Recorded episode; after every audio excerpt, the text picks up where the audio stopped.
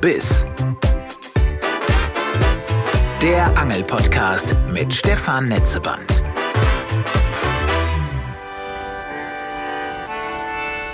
Mit Lars Wernicke bin ich in meinem Stammrevier an der westlichen Ostsee verabredet, im Kreis Ostholstein. Wir wollen mit seinem kleinen Boot von Fehmarn aus in die küstennahen Streifen, um mal wieder Dorsche zu fangen. Aber es stürmt schon den zweiten Tag in Folge. Wir haben schon ein paar Mal telefoniert. Der Himmel ist stahlgrau, in der Luft liegt Gischt. Wir treffen uns also lieber drinnen zu Kaffee und Kröpeln. Das ist ein süßes Fehmarner Gebäck aus Brandteig. Und hier hört ihr, wie es draußen stürmt.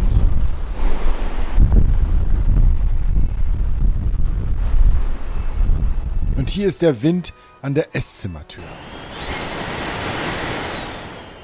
Ich habe Lars Wernicke kennengelernt, als er sich mit der Initiative Angler-Demo gegen Einschränkungen beim Dorschangeln stark gemacht hat. Habe damals auch für Bild darüber berichtet. Mittlerweile engagiert er sich für den Angeltourismus in Schleswig-Holstein. Und hier ist unser Gespräch. Bis zum Biss heute mit einem äh, Gast, auf den ich mich schon lange gefreut habe, mit Lars Wernicke. Hallo Lars. Hallo. Lars und ich äh, angeln gerne zusammen. Wir streiten uns gerne manchmal über Angelpolitik. Äh, wir haben uns kennengelernt rund um Regelungen, die für den Dorsch an der Ostsee getroffen wurden. Lars gehört, ähm, er nickt noch vorsichtig, äh, zu denen, die äh, mitmischen in den Streitfragen, die es in diesem Gewässer zu Zeiten gibt, wo leider gar nicht oft mehr immer so viel gefangen wird wie in den glorreichen Zeiten von vor 30 Jahren und welche Schlüsse man daraus zieht. darum geht es bei dir. Kennengelernt habe ich dich, da warst du äh, maßgeblich tätig für eine Organisation, die nannte sich Angler Demo. Wie kam denn das damals eigentlich? Das kam damals eigentlich dadurch, dass ich ja selber ein Boot habe auf der Insel Fehmarn und leidenschaftlicher Meeresangler bin von Kind auf an und es gab dann irgendwann Anzeichen, dass im Fehmarnbelt, einem im Naturschutzgebiet, ein Angelverbot eingerichtet werden sollte und ähm, dafür gab es aus meiner Sicht und auch aus der Sicht von vielen anderen keine nachhaltig ja, haltbare wissenschaftliche Begründung. Und äh, dann habe ich irgendwann mal im Spaß gesagt, ähm, wenn das so weitergeht, dann sperre ich mit meinem Boot den Fehmarn Belt und daraus ist dann die Angler-Demo-Geschichte entstanden, dass wir Tatsache dann äh, eine, eine Demo auf dem Wasser durchgeführt haben gegen dieses Angelverbot. Auf Angler-Demo und wie es weitergeht ging damals, kommen wir gleich auch noch zurück. Aber erstmal, du hast es schon gestriffen, äh, Meeresangler quasi seit Kindheitstagen. Was ist denn deine früheste Erinnerung oder die schönste oder die skurrilste ans Angeln? Also ich habe angefangen, ich habe angefangen mit vier Jahren. Ähm, das war 1975 im Urlaub in Dänemark. Und ähm, da bin ich halt mit meinem Papa das erste Mal angeln gewesen und war von Anfang an begeistert, ein paar Plattfische geangelt und, und gefangen und ja, da war ich infiziert mit dem Hobby und ähm, das hat mich seitdem auch nicht mehr losgelassen. Das hat äh, viele Facetten, die mich auch äh, faszinieren. Bei mir waren es vielleicht zwei Jahre später, dass ich äh, auch an der dänischen Ostsee angefangen habe. Wir haben zum Beispiel von der Mole äh, in ähm, auf Lesö waren wir auf der Insel und dann haben wir Petermännchen gefangen von der Mole. Das hatte uns vorher auch von den Erwachsenen keiner gesagt, dass, dass die pieksen können. Das sind giftige Fische, muss man nochmal dazu sagen. Äh, Meeresangeln ist ja wahnsinnig vielfältig. Ähm, was ist denn für dich äh, zum Beispiel im Kontrast zum Süßwasserangeln das, was das Meeresangeln ausmacht? Das Meeresangeln ist A, wie wir hier jetzt auch gerade aktuell merken, einfach Natur, Naturgewalt, Wind, ähm, Strömung und auf dem Meer halt unendliche Weite. Und für mich sind ein paar Stunden auf dem Boot, unabhängig vom Fangerfolg, ähm, ist immer wie so ein Tag Urlaub, äh, einfach Erholung. Man ist alleine mit sich und dem Meer, genießt einen Sonnenuntergang vielleicht oder Sonnenaufgang, je nachdem, wann man loskommt. Und ähm, das ist einfach ja, faszinierend und jeden Tag, ja, jeder Tag ist eigentlich anders auf dem Boot. Nun ist das aber ja innerhalb des Meeresangels sind das ja Riesenunterschiede, ob man jetzt äh, auf Plattfisch geht mit einem Naturköder, also mit einem Wattwurm und im Prinzip auch vielleicht mal einfach eine Viertelstunde wartet und gar nichts macht, äh, oder ob man äh, rauf und runter pilgert äh, auf dem Dorsch oder ganz aktiv äh, in der Warthose am Strand rumläuft, um eine Meerforelle zu kriegen. Ähm, was ist da deine Lieblingsspielart? Oder ist das eine Sache der Tageslaune oder wie entscheidest du, was du machst? Also grundsätzlich finde ich natürlich vom Boot das Angeln schon macht, oder das macht mir am meisten Spaß. Ähm, da ist der Zielfisch Nummer eins eigentlich auch der Dorsch. Ähm, aber auch die Meerforelle gehört sicherlich mit dazu. Ähm, aber gerade das ist es ja. Wir haben eine unheimliche Bandbreite hier an der Ostsee. Wir haben äh, fängt an im Frühjahr auch mit dem Hering, geht dann gleich weiter. Wenn der Raps blüht, kommt der Hornecht an unsere Küsten. Den kann man vom Boot fangen, aber auch mit der Warthose halt vom Strand. Ähm, ganzjährig kann man eigentlich den Dorsch fangen und ähm, natürlich auch den Plattfisch. Und das Schöne daran ist, alle Fische sind mega lecker, die aus der Ostsee kommen. Das stimmt. Ähm, ich habe das Gefühl, ich kann beim Hering und äh, beim Dorsch und beim Plattfisch kann ich problemlos mitreden, obwohl ich nie behaupten würde, dass ich ein besonders guter Angler bin. Ähm, ein Geheimnis ist für mich bisher die Meerforelle geblieben. Was ist dein Trick, äh, um da Erfolg zu haben? Tausend Würfe, sagt man. Das, das ist der Fisch der tausend Würfe. Ich glaube, ich liege aber drüber im Schnitt. Also ich glaube, ich komme da mit tausend Würfen nicht aus, ähm, aber umso mehr freut man sich. Das ist einfach die Faszination. Die Meerforelle ist ein Fisch, der, wenn er dann an einer äh, Angel hängt oder am, den Köder genommen hat, ähm, der kämpft, das macht Spaß und ist natürlich auch äh, ein schmackhafter Speisefisch. Und wie gesagt, die Herausforderung, diesen Fisch zu überlisten, das ist einfach das, was fasziniert. Ist das mittlerweile ähm, eine Revierfrage? Weißt du, auf welchen Ecken der zu welcher Zeit steht? Oder ist es die Farbe des, des Blinkers? Oder jiggst du eher oder ziehst du regelmäßig durch? Wie fängst du deine Meerforelle? Das, das kommt drauf an. Also vom Strand ist natürlich einmal die Möglichkeit mit der Warthose und mit dem Blinker entsprechend viele Würfe zu machen. Geht auch vom Boot natürlich, dass man vom treibenden Boot mit dem Blinker angelt. Ähm, aber man kann mit dem Boot halt auch einen Wobbler hinterher schleppen. Ähm, dann ist es ein bisschen bequemer vielleicht.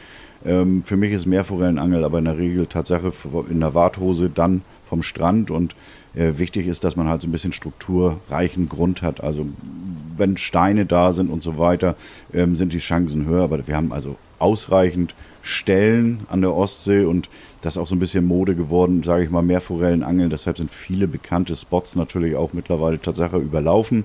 Und man orientiert sich dann vielleicht auch mal um und findet neue interessante Stellen und ähm, die man vorher nie ins Auge gefasst hat und stellt fest, auch da gibt es mehr Forellen. Also ich glaube, grundsätzlich sind die auch wirklich überall an der Küste zu fangen. Kommt auf die Jahreszeit und auf die Tageszeit auch so ein bisschen drauf an, das Wetter aus deiner Leidenschaft, ich sag mal, erstens fürs Angeln und zweitens dann auch, um für die Anglerbelange zu kämpfen, über Anglerdemo, ist ja mittlerweile auch sowas, und das meine ich gar nicht despektierlich, sowas wie eine Verbandstätigkeit geworden, eine Funktionärstätigkeit. Ich gucke lieber immer genau auf den Zettel, weil ich habe mir bei dir Anglerdemo so abgespeichert. Du bist im Wassertourismus in Schleswig-Holstein. Die Abkürzung ist Wisch übrigens, auch wenn man das im Internet äh, mal sucht. Wisch, aber nur mit SH, nicht mit SCH. Und da bist du fürs Angeln zuständig. Lars, wenn jetzt eine Landratte uns zum Beispiel zuhört und sagt, okay, so vielfältig wusste ich gar nicht, wie Meeresangeln ist, ähm, was empfiehlst du, was gut für Einsteiger? Also grund, grundsätzlich ist das so, dass wir vom Wassertourismus ja Tatsache die Betriebe hier im Angeltourismus hier oben in Schleswig-Holstein vertreten.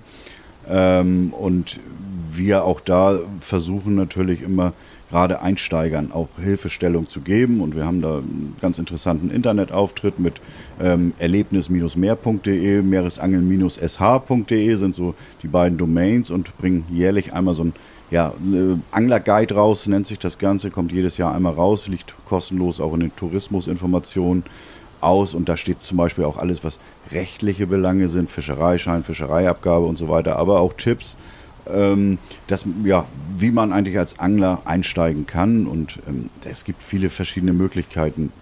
Es ist relativ einfach, ähm, aber wir empfehlen grundsätzlich, sich hier einen von den Fachgeschäften an der Küste zu suchen. Ähm, und die sind dann halt auch und beraten wirklich, ähm, was man dann für einen Einstieg benötigt. Oder eine andere Möglichkeit ist, man fährt mit so einem Hochseeangelschiff raus, da gibt es sogar Leihgerät an Bord. Das heißt, da kann jeder eigentlich ja, morgens an Bord kommen und äh, dann mitfahren und seine Fische fangen. Das ist, äh, solange ich denken kann, auch schon zum Beispiel bei meinem Schwiegervater äh, der Einstieg gewesen zum Angeln, weil du letztendlich mit, einer, mit relativ einfachem Gerät und einer relativ einfachen Technik sehr große Erfolge haben kannst. Wenn der Kapitän eine gute Stelle findest, tuckerst du dahin, lässt letztendlich kurz gesagt, diesen Pilker, ne, diesen schweren metallenen Kunstfisch äh, äh, mit, mit einem Dreifachhaken dran rauf und runter wandern. Der Fisch beißt zu und wenn du Glück hast, hast du einen riesen äh, Dorsch dran. Äh, so war das mal. Es gibt sogar, ich habe es im Museum mal gesehen in Schweden, dass die äh, Besatzung von äh, Segelschiffen im 17. und 18. Jahrhundert, die hatten ganz einfache Pilgvorrichtungen mit, nämlich einfach letztendlich Hakengewicht und so eine Art Handspule, weil die waren naturgemäß ja sowieso in tiefen Gewässern. Ein bisschen was hat sich seitdem aber schon getan. Wie gehst du auf Dorsch? Gehst du mit dem Beifänger, gehst du mit dem Gummifisch? Welche Farbe? Das ist auch grundsätzlich abhängig von, von vielen Parametern, die da immer eine Rolle spielen. Das ist abhängig von der Jahreszeit, klar, ähm, aber auch von der Strömung, von der Wassertiefe. Ähm, bin ich mit meinem Boot unterwegs, bin ich mit einem Hochseeangelschiff unterwegs. Grundsätzlich, ich fische lieber leicht. Das heißt, ich habe eine Spinnroute mit einem, oder sogenannte Spinnroute mit einem relativ leichten Gewicht. Das heißt, ich finde das mit Gummifischen, die vielleicht nur 30 Gramm Gewicht haben, dann auch in Flachwasserzonen interessanter, ähm, dem Dorsch nachzustellen. Wenn ich auf dem Hochseeangelschiff unterwegs bin, dann braucht man aber vielleicht auch mal schwere Gewichte. Ähm, gerade wenn man oben auch im Fehmarnbelt ist bei über 20 Meter Wassertiefe, dann sind es auch mal 150 Gramm oder mehr, die man braucht. Aber für mich persönlich ist so dieses leichte Fischen vom Kleinboot eigentlich dann schon auf Dorsch das, was ja, mich am meisten anschockt. Und da kommen wir nun dann ich würde fast sagen, leider doch. Ach nee, einen Witz will ich vorher noch loswerden. Ich musste ein bisschen schmunzeln, als du geantwortet hast, weil als wir uns kennengelernt haben, haben wir, das war ein Tag, da haben wir alle auf dem Schiff nicht so wahnsinnig viel gefangen, wenn ich das richtig erinnere.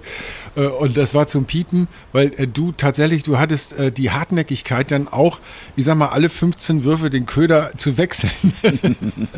das war ein herrlicher Tag. Übrigens trotzdem, das macht für mich im Übrigen ähm, auch die Faszination vom Meeresangeln aus, vom Angeln insgesamt. Man ist in der Natur und wenn man mal zwei, drei Stunden nichts fängt, ist nichts Schlimmes passiert. Dann hat man trotzdem einen schönen Tag an der frischen Luft gehabt.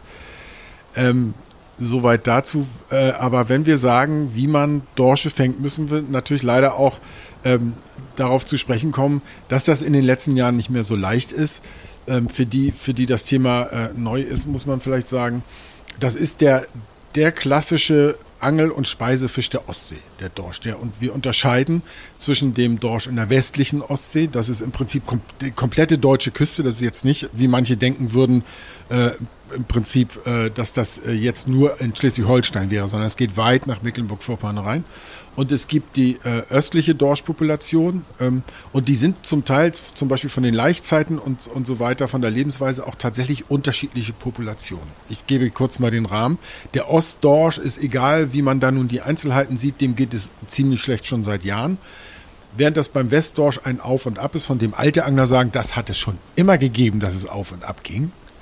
Äh, und dazu kommt, bei, wie bei jeder Anglerdiskussion, kommt irgendwann sicherlich auch der Kormoran. Den können wir beiden, glaube ich, heute hier getrost weglassen. Es gibt halt Jahrgänge, da geht es dem Dorsch schlecht. Und äh, wir treffen uns ja hier, wie man am Anfang dieses Podcasts schon hören konnte, in Heiligenhafen, wo mal die größte Flotte an Hochseeangelschiffen in der deutschen Ostsee lag.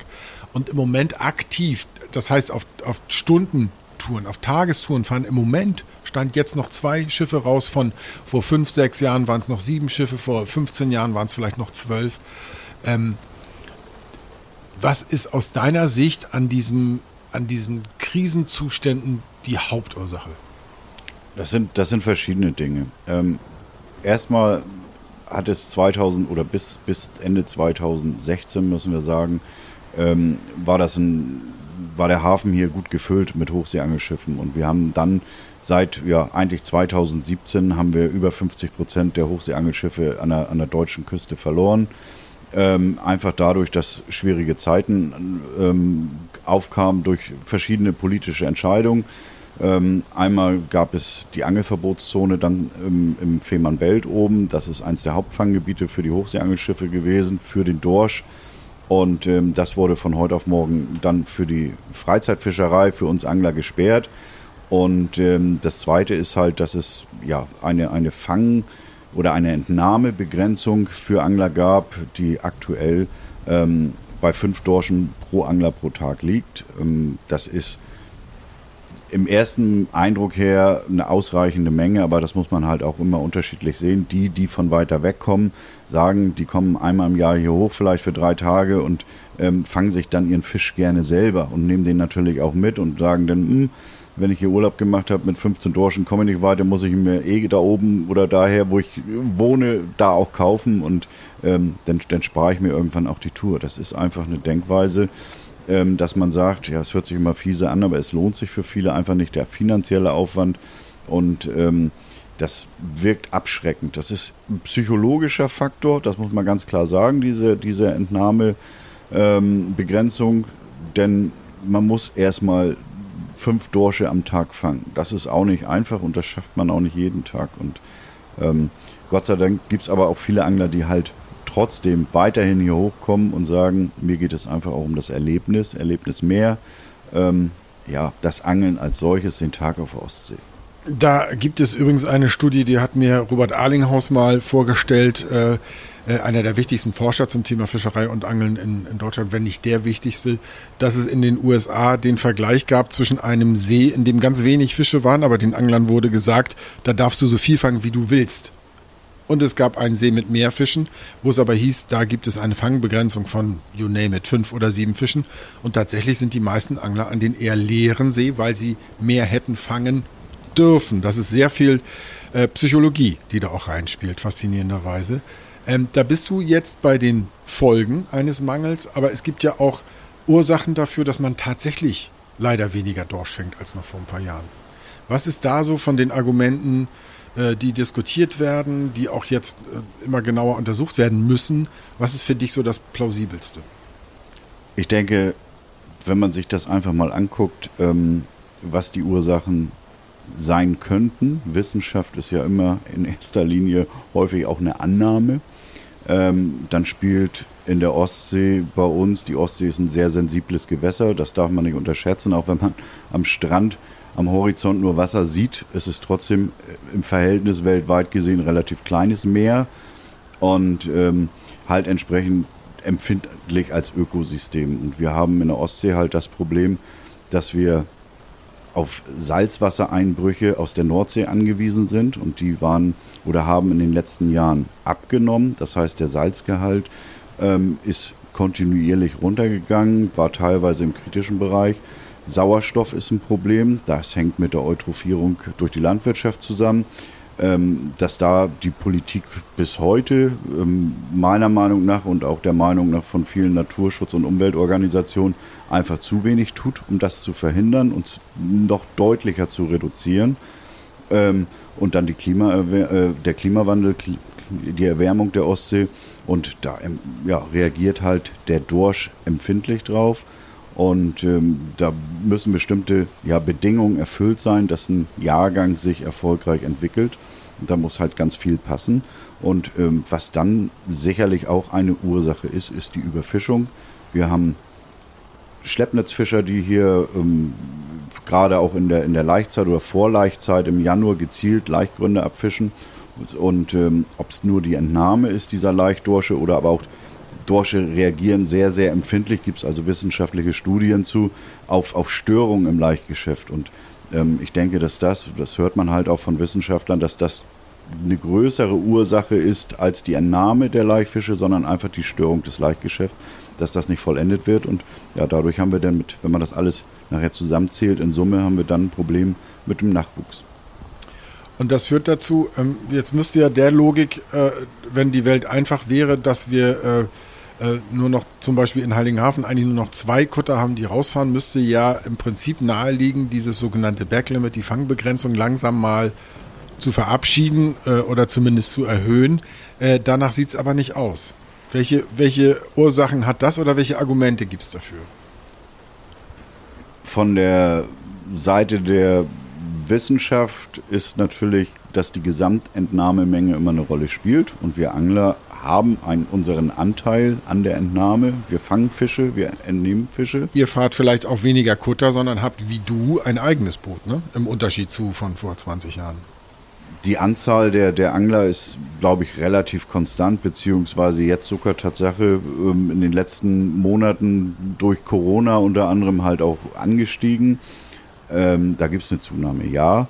Ähm, aber grundsätzlich sind die Fänge der Angler in den letzten Jahren auch rückläufig, alleine durch das Backlimit natürlich, durch das Wegbleiben von Touristen, die hier rausgefahren sind. Ähm, Aber das ist das, was ich, worauf ich hinaus wollte, ist, wir Angler haben einen Anteil an der Entnahme.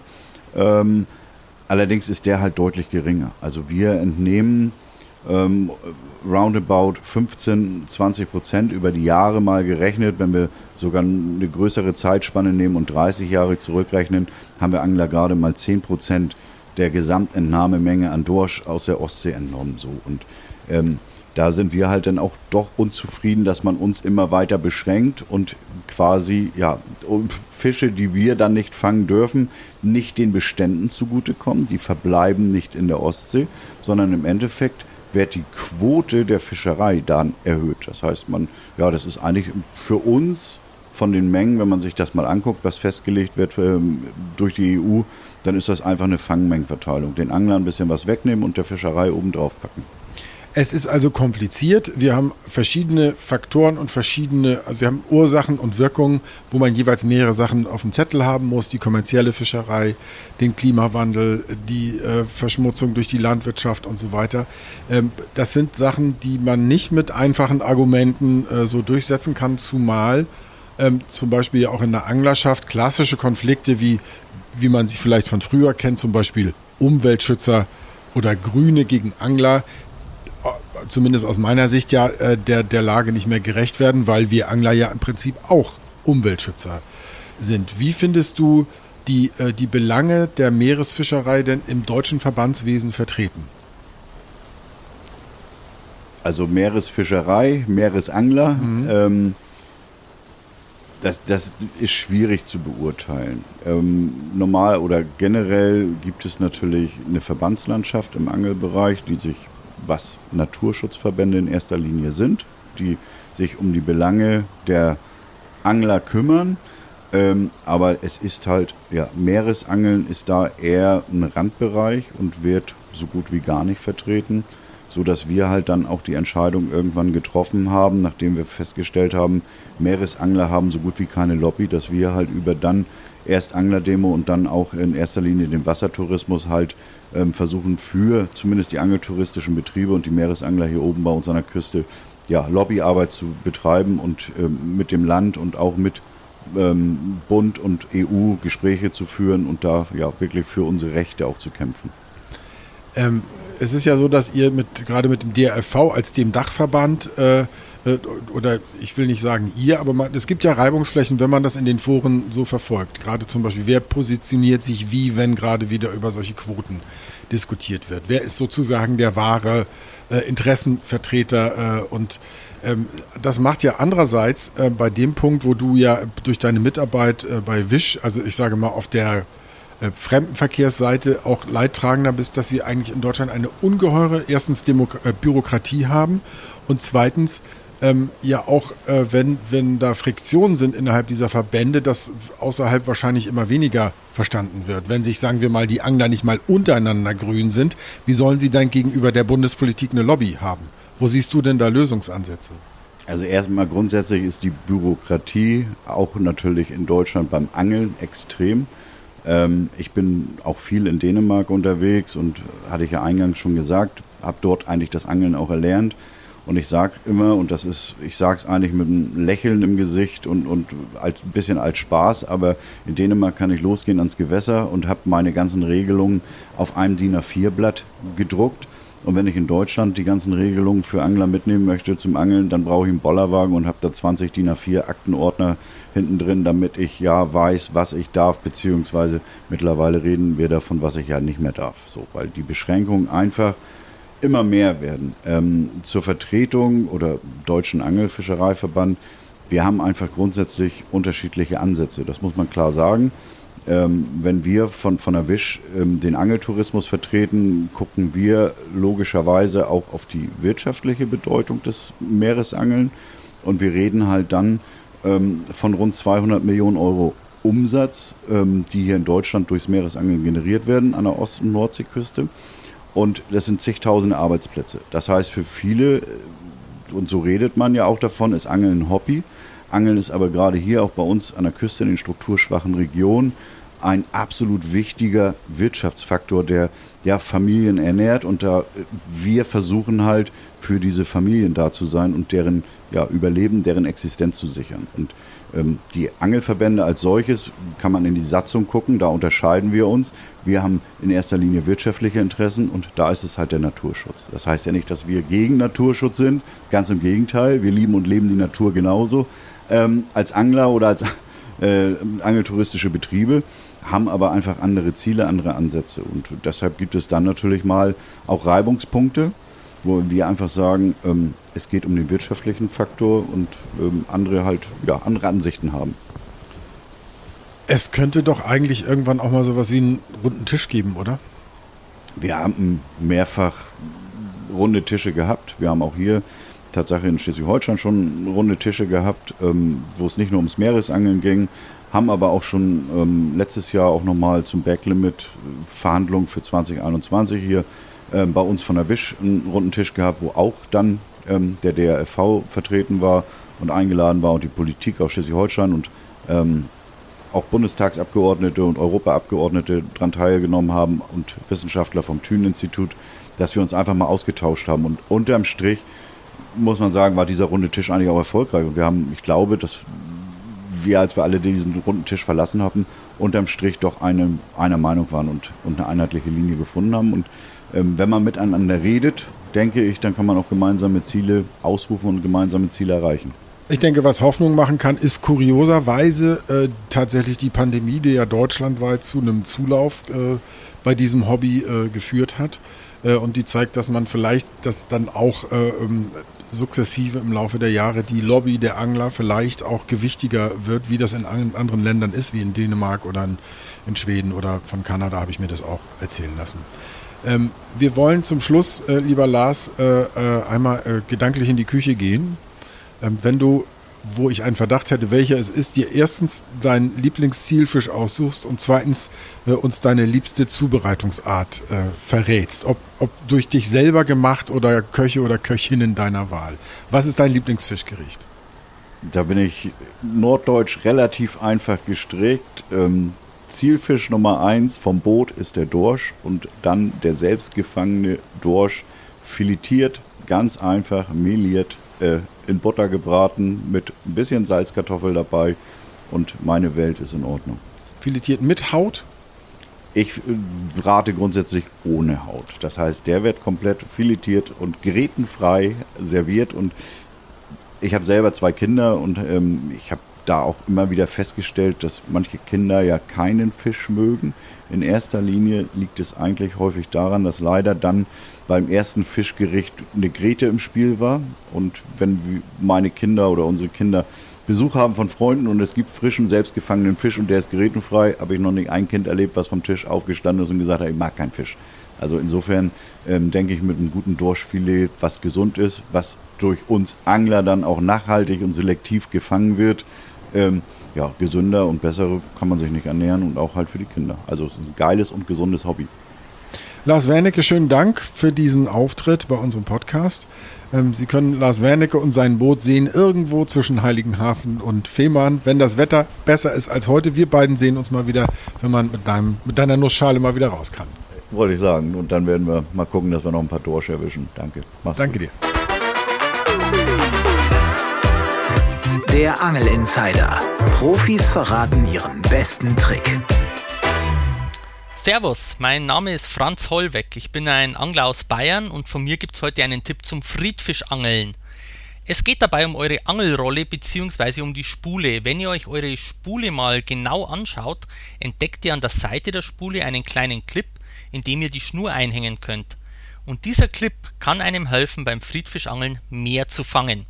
Stellt euch vor, ihr angelt mit einem Futterkorb und werft den Futterkorb aus. Wenn ihr jetzt, nachdem ihr ausgeworfen habt, die Schnur in diesem Clip festklemmt und wieder einholt, dann passiert beim nächsten Wurf folgendes.